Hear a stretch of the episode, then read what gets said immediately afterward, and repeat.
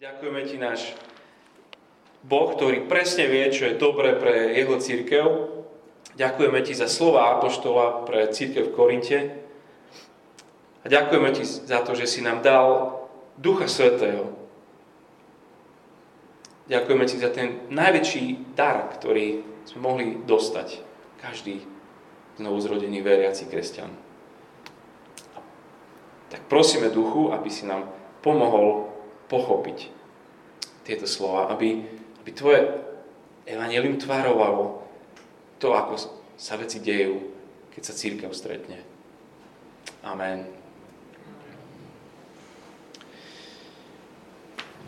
Nechajte si to, prosím, otvorené celý čas pred sebou a sledujte so mnou tieto verše. Ak aj nie ste úplne doma v kresťanstve, určite viete, že kresťanov rozdeľuje plno rôznych názorov, plno rôznych teórií a teológií, dôrazov. Jedno z takých za posledné storočie asi najväčšie rozdelenie, čo ich, čo ich rozdeluje, nás teda, je na základe učenia o duchu svetom. Ako sa má, alebo ako sa prejavuje prítomnosť Ducha Svetého v živote kresťana. Je to super otázka, ktorej sa nebudeme venovať. Budeme sa tej otázke venovať na jednom webinári Paradox škole v júni. Ale budeme sa venovať otázke Ducha Svetého a jeho darov. Pavol sa venuje tomuto. A to, čo tu máme, je si predstav ring a v ľavom rohu ringu a kresťanstva máš, máš charizmatikov v pravom rohu ringu máš necharizmatikov. Medzi týmito tábormi žiaľ je reálne povyšovanie sa, vzájomné nepochopenie, nedôvera a ten dialog medzi týmito dvoma supermi tábormi je, je čoraz ťažší. Čo vyčítajú necharizmatici charizmatikom? Pravda je pre vás žiaľ menej dôležitá než vaša skúsenosť. To, to, to, to je časté. Ďalšia, ste nebiblickí, keď furt pretláčate ten dar jazykov. Ste triumfalistickí, slúbujete skratky k posveteniu, ceníte si veľké, radikálne, odvážne na úkor verného a pokorného. Zniete strašne imperialisticky. Počúvame furt, že získame toto mesto pre Krista a takéto. Ste nepredvídateľní vo vašej zbožnosti a manipulatívni na chválach. Nechápete Bibliu ako jeden príbeh a preto ste skoro všetci sionisti. Sú, to sú vážne obvinenia. Necharizmatici charizmatikom. Teraz charizmatici necharizmatikom. Nie ste dostatočne hladní po Bohu. Počúvajte. Vy sa bojíte hlbokej duchovnej skúsenosti. O duchu vy vôbec nerozprávate, uhášate ducha. Viac vás zaujíma liturgia ako živý vzťah s Bohom.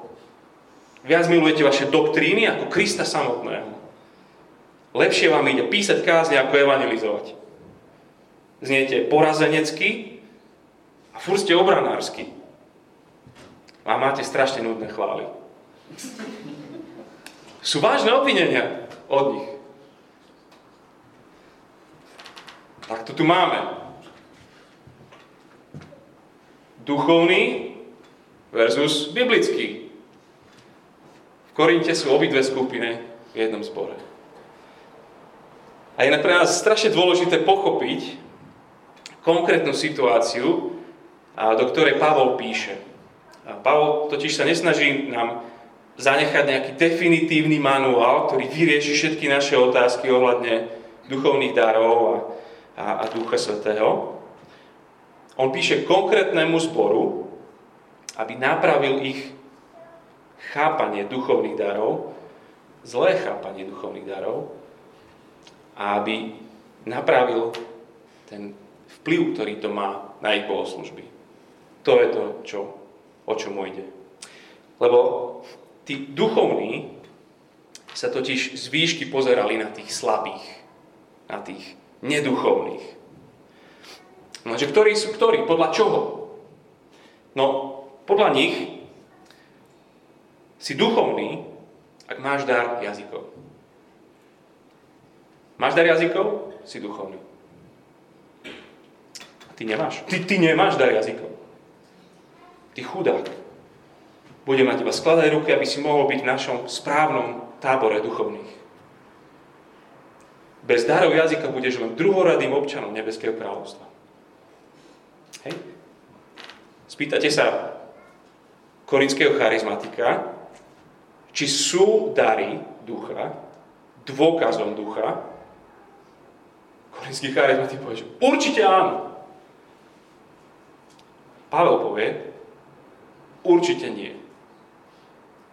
Lebo tak začína tá Pavlova trojkapitolová odpoveď. Dôkazom prítomnosti ducha, tí skutočne duchovní, sú všetci tí, v ktorých je Duch Svetý, ktorých význaním je Ježiš je Pán. Tak to začína. Pokiaľ ide o duchovné veci, nechcem, bratia, aby ste zotrvávali nevedomosti. Viete, že keď ste boli pohania, ťahalo vás to k nemým modlám, ako ste boli k tomu vedení. Preto chcem, aby ste vedeli, že, že nikto, kto hovorí v Božom duchu, nepovie prekliatý Ježiš. A nikto nemôže povedať, Ježiš je pán, iba ak v duchu svetom. Hej, no, oni sú borci. Oni vedia, to si oni myslia o sebe. Pavol naopak hovorí, že, že nechcem, aby ste zotrvávali v nevedomosti. A nechce doslova, aby ste boli agnostici.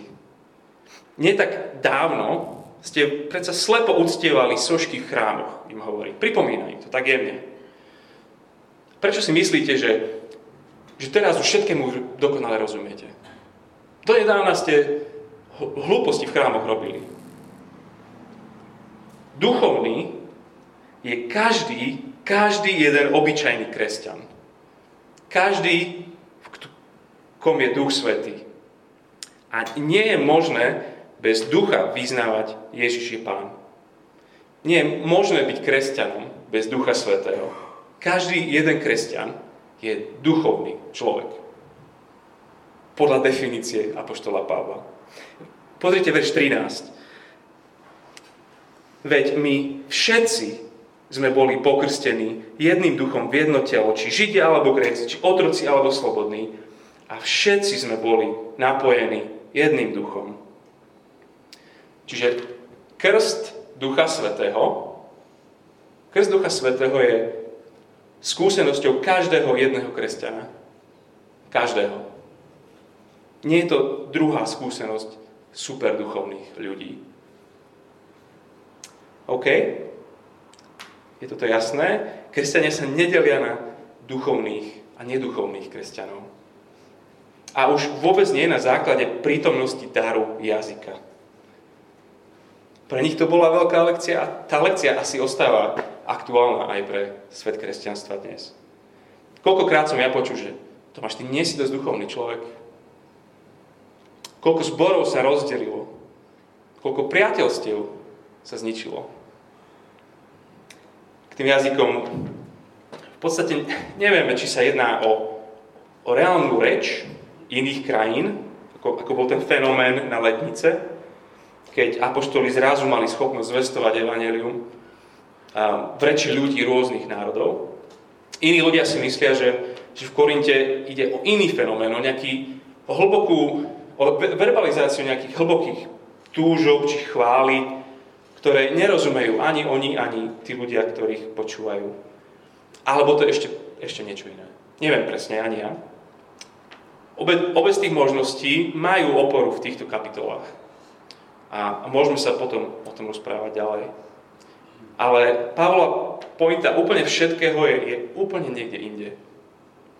Kapitoly 12 až 14 jednou vetou by sa dali povedať, že, že áno, duchovné dary sú dôležité. Hlavne tie, ktorými sa buduje církev, ale oveľa dôležitejšia je láska. Jednou vetou. Duchovné dary sú super dôležité, hlavne tie, ktorým sa buduje církev, ale oveľa dôležitejšia je láska. Takže tá prvá vec, prvá, prvý veľký bod, budujme sa navzájom. Budujme sa navzájom. Tu je ten Pavlov dôraz. Toto počiarkuje znova a znova. Duchovné dvary sú dôležité, ale nie preto, aby sa jedni vystatovali nad druhými. Duch dáva každému nejaký dar, aby ním slúžil, aby ním budoval každého svojho brata, každú svoju sestru vo svojom zbore. A pár vecí si všimnime, čo zdôrazňuje v týchto veršoch. To prvé, čo si všimnime, že sú to dary a nie práva. Nie je niečo, na čo máš nárok, čo si môžeš zadovážiť. A poštol používa slovo charizma, čo doslova je, že, že dar milosti. Chariz je milosť. Nikto nikdy žiaden dar nemal, pretože mal na ňo nárok.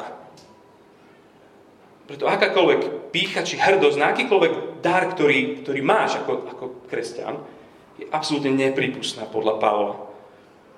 V verši 11 čítame, že duch dal každému, duch každému osobitne udeluje dar, ako on chce.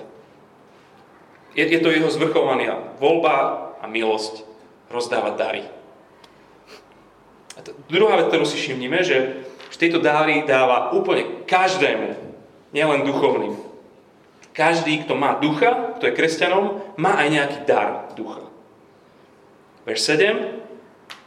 Každému je však daný prejav ducha. Každému je daný prejav ducha. Církev sa nedelí na, na chary a nechary, ale na tých, čo majú dary a, a na tých, čo nemajú dary a na tých, čo majú dary. Každý má dar. A tie dary sú rôznorodé, to vidíme, to je ďalšia vec. Rôznorodé, nie je rozdeľujúce. Je jeden darca, ktorý dáva rôzne dary. A to slovo dary alebo charizmy a sme už stretli aj, ak si pamätáte, v 7. kapitole, kde, kde hovorí o tých slobodných a ženatých, 7. kapitola, 7. verš, každý má od Boha svoj vlastný dar, to isté slovo, jeden tak, druhý tak. Aj to je charizma. Slobodný, ženatý. Sú rôzne. A od verša 4, preto sú dary milosti rôzne, ale duch je ten istý. Rôzne sú aj služby, ale Pán je ten istý. A rôzne sú aj účinky moci, ale Boh je ten istý. Vidíte, on vlastne paralelne rovná sa, že rôzne dary milosti, to je to isté, ako sú rôzne služby a to je vlastne to isté ako rôzne účinky Božej moci. A potom od verša 8 máme zoznam viacerých darov. A keď ich si čítame, tak vidíme, že niektoré skutočne sú nadprirodzené. Že konať divy, alebo uzdravovanie. Ale niektoré sú, sú prirodzené. A slovo múdrosti. Múdrosť Korintianom je, je vždy spojená s evaneliom. Slovo, slovo, slovo evanelia hlásať. A tuto nie je určite vyčerpávajúci zoznam, na iných miestach Novej zmluvy máme iné zoznamy a proste sú rôzne. Verš 29 tejto kapitoly sú a všetci apoštolmi, sú, sú všetci sú prorokmi, sú, sú všetci učiteľmi? Jasné, že nie sú. A sú všetci divotvorcami? Nie. Majú za všetci dary uzdravovania? Nie, nemajú. Hovoria všetci jazykmi. Všetci ich vykladajú. Jasné, že nie. Čiže rôzne dary úplne pre každého na budovanie jedného tela. Jednej církvy, jedného zboru. Tam je ten dôraz tej kapitoly 14. Preto im hovorí, že nikto by nemal fňukať. Alebo nikto by sa nemal durdiť. Nadurdený, že pretože nie som ruka, nie som z tela. Alebo nie som oko, nie som z tela. A takisto nemôže nikto povedať, že, že ja ťa nepotrebujem. Verš 18. Boh usporiadal údy v tele, každý jeden z nich tak, ako chcel. Tak, ako chcel. Si tu ako kresťan, je v tebe Boží duch, tak Boh zo svojej milosti ti dal dar, aby všetci tí ostatní okolo teba, celé to telo, celý zbor, bol tým tvojim darom budovaný. Bodka. možno pomôže nejaká ilustrácia tohto. Predstavte si zbor, ktorý má veľa členov, ktorí hrajú na bicie. Naskal som to vybral, lebo takí tu nie sú. Žiaľ. A sú na to hrdí. Sú na to hrdí a patrične dávajú pocítiť, že všetci skutočne duchovní ľudia by mali hrať na bicích. A sú presvedčení, že keď sa církev stretne, že oni majú právo svoj dar použiť. Každý jeden z nich. Výsledkom je čo? Výsledkom je chaos a hluk. 40 ľudí naraz hrá na bicích. Každý má právo svoj dar použiť. Pavol píše, bo vidí presne toto v zbore a tento chaos chce napraviť. Aj on hovorí, že aj on hrá na bicích. Viac ako oni všetci. A hovorí, že je to dobrý dar. Jasné, že cirkvi to slúži, keď, keď je tam dobrý rytmus. On nemá nič proti bicím. Nekritizuje. A hovorí, že, že nemali by sme chcieť od všetkých rovnaký dar. A váš dar tu nie je ten najdôležitejší dar. Vtedy je to najlepšie, keď, keď bici máš aj basu, keď máš, keď máš gitaru a spev. Takže prosím vás, keď sa stretnete, skúste sa obmedziť na jedny bicie. To, to je v podstate to, čo im hovorí. A myslíte, že my sme menej duchovný zbor, ak tu niekto nehrá na bicích? Ak tu, niekto, ak tu niektoré dary neexistujú? Presne o to Pavlovi ide. Sú, sú stovky darov, ktoré, ktoré Boh dal ľuďom v cirkvi. Hovorí, slúžte nimi. Slúžte nimi tými, ktorými máte. Horlite, usilujte sa o ne. Duchovné dary sú super, Pavol nie je proti darom. A opakovane ich vyzýva, aby, aby sa horlivo, horlivo usilovali o ne. A tak končí tá 12. kapitola. Usilujte sa však ešte o väčšie dary. To sú ktoré? Ktoré sú tie väčšie dary? Odpoveď, kapitola 14. Tak začína. Horlivo hľadajte aj duchovné dary, najmä však, aby ste prorokovali. Toto sú tie väčšie. Prečo? Lebo jazykom, týmto tam vy rozprávate, nikto nerozumie. Nikoho to v zbore tým pádom nebuduje. 14, verš 3. Kto však prorokuje, hovorí ľuďom a tak buduje, povzbudzuje a potešuje. Buduje, pozbudzuje a potešuje. Keď sa církev stretne, má to byť na vzájomné budovanie. Roháček alebo iný preklad hovorí, že vzdelávanie. A tu kľudne môžeme tomu proroctvu, alebo čo to vlastne znamená, rozumieť v takom širšom slova zmysle, že to sú slova, ktoré, ktoré si Pán Boh používa na, na budovanie druhého človeka. Snáď aj v kázni sa to sem tam udeje, že si Pán Boh použije, ale ono sa to udeje pri plno ďalších príležitostiach. 12. verš. Tak aj vy, keďže sa horlivo usilujete o duchovné dary, usilujte sa oplývať tým, čo slúži církvi na rast. Pavel chce, aby církev rástla. Takže zídená církev musí byť zrozumiteľná církev. Zídená církev musí byť zmysluplná církev. Kedykoľvek sme spolu, chceme, aby bohoslužby boli plné slov. Plné slov to tu má byť. Zrozumiteľných a zmysluplných. Prečo? Aby boli veriaci ľudia budovaní vo svojej viere a potom neskôr hovorí, aby tí neveriaci boli usvedčení zo svojej nie viery, zo svojho hriechu, aby spoznali skrze tie zmysluplné slova Ježiša Krista ako svojho jediného záchrancu a pána. OK. Ktokoľvek si s tvojimi dármi, s tvojimi schopnosťami si, si veľmi dôležitý pre, pre tento zbor. A možno, že si to ani nemyslíš. Možno, si myslíš, že bezo mňa to tu bude v pohode. Nič sa nedeje, keď ja neprispiejem, neprídem, alebo oneskorím sa, alebo čokoľvek. Buduješ človeka, ktorý sedí vedľa teba. Pozbudzuješ a potešuješ, slúžiš. To je to prvá veľká vec, že budujme sa navzájom.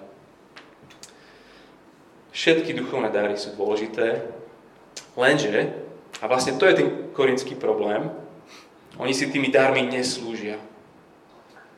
A preto príde tá veľká kapitola v strede, že láska v církvi je najdôležitejšia. A to je, to je ten druhý veľký bod. Ak prvý bol, že budujme sa navzájom, druhý, že milujme sa navzájom. Kapitola 13 nezdala tým korinským ako nejaká krásna sobášna kázeň. Presný opak. Presný opak. Čítať tieto slova znamená byť zaskočený tvrdou kritikou. Čo fráza, to je v podstate štiplavá facka milujúceho otca. Láska je skutočným znakom duchovnosti nie charizmy. Láska je prvým ovocím ducha. Ježiš hovorí svojim učeníkom, že podľa lásky jeden k druhému ten svet spozná, že oni sú skutočne jeho. Dary sú potrebné. Láska je nevyhnutná. Láska musí byť top priorita vášho zboru. A tak vám potom ide do toho hneď, že vy si ceníte jazyky? Keby som hovoril, ľudskými jazykmi, aj anielskými. Nemyslím si, že existujú, že to je taká hyperbola, si myslím ja osobne.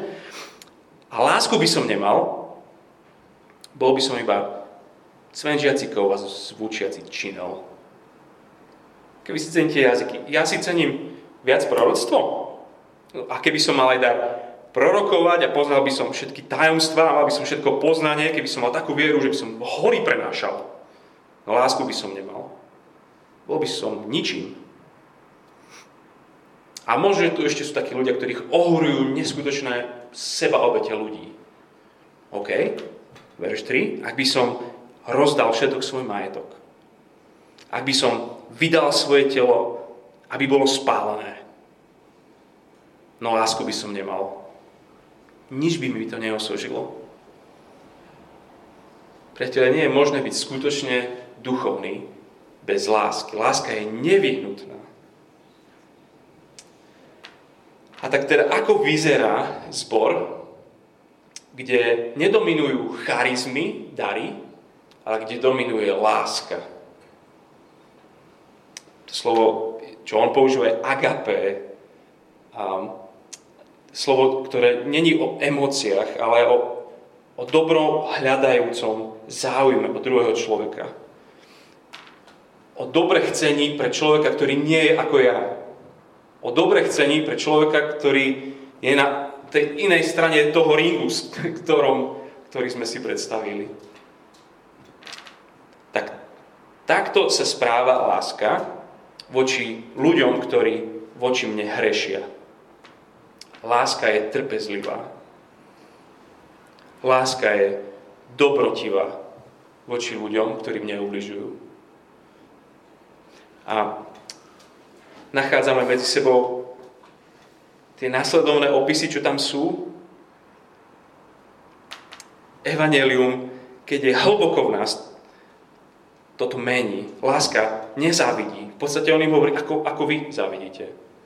Necharizmatici charizmatikom. Láska sa nevystatuje, ako vy charizmatici sa vystatujete. Láska sa nenadúva, Nespráva sa neslušne, nehľadá svoj prospech, nerozčuluje sa, nepočíta krivdy, proste nie je citlivá na seba, nemá žiaden taký nejaký špeciálny file, kde všetky krivdy, ktoré sa jej udejú, tam si to strčí a potom, keď akože príde jej príležitosť, tak potom vytiahne ten šuflíček a tam sú všetky krivdy a ti ich rovno povie. Jej postoj voči zlu je, že neraduje sa z neprávosti, Neraduje sa z nepravosti, ale z pravdy sa raduje. Ona všetko znáša, všetko verí, všetko dúfa, všetko vydrží. To znamená, že aj keď o tom nemá žiaden jeden dôkaz, neprestáva dúfať. Nemá žiaden dôvod si myslieť, že, že dobre bude a ona aj tak. Má negatívnu skúsenosť jednu za druhou a ona odvážne slúži ďalej a ďalej a ďalej. Nikto ju nikdy neocení, nevidí, prehliadne a ona je tam pre všetkých. Ja toto nemám v sebe. Ale chcel by, chcel by som aj ja takýto byť. Takto si Pavol predstavuje zbor, ktorý je premenený evanelium o Ježišovi. Láska je proste najdôležitejšia. Je dôležitejšia pre církev než, než duchovné dary. Lebo, pokračuje, lebo, lebo tie skončia. Láska, verš 8, nikdy nezanikne. Proroctva sa pomenú, jazyky umoknú, poznanie bude prekonané. Duchovné dary proste už nebudú potrebné, keď príde druhýkrát Ježiš Kristus. Nebudú potrebné, pretože už budeme mať skutočné bohoslužby. Už budeme tvárov v tvár. Budeme skutočne duchovne zrelí. Vybudovaní.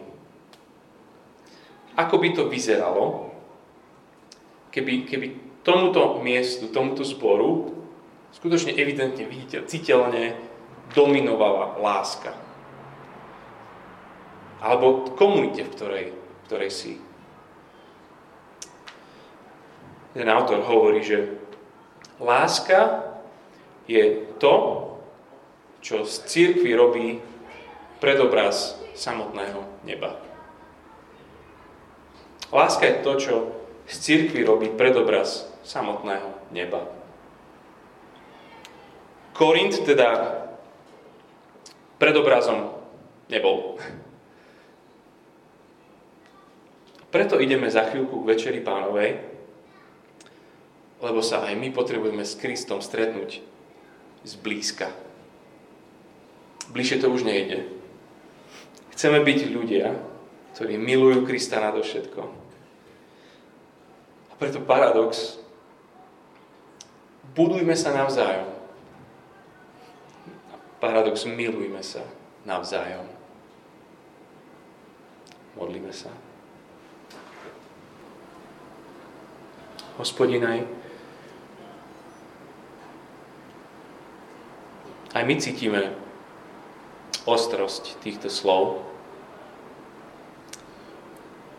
A ale aj my túžime potom, aby, aby každý, kto príde sem na bohoslužby, sa ti po chvíľku začal kláňať a vyznával, že naozaj tu je Boh. Lebo počuje evanelium a vidí zbor, ktorý je odlišný, iný, čudní ľudia sú tam a milujú sa. Prosíme ťa, správ z nás spoločenstvo, ktoré, ktoré zomiera sebe, aby budovalo svoje sestry a svojich bratov.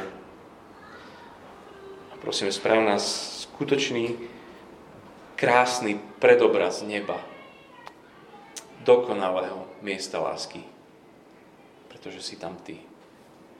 Túžme byť takýmto miestom. Jednotlivo nás tvárujú a meň, a spolu nám pomáhaj, aby sme sa budovali navzájom a milovali navzájom. Amen.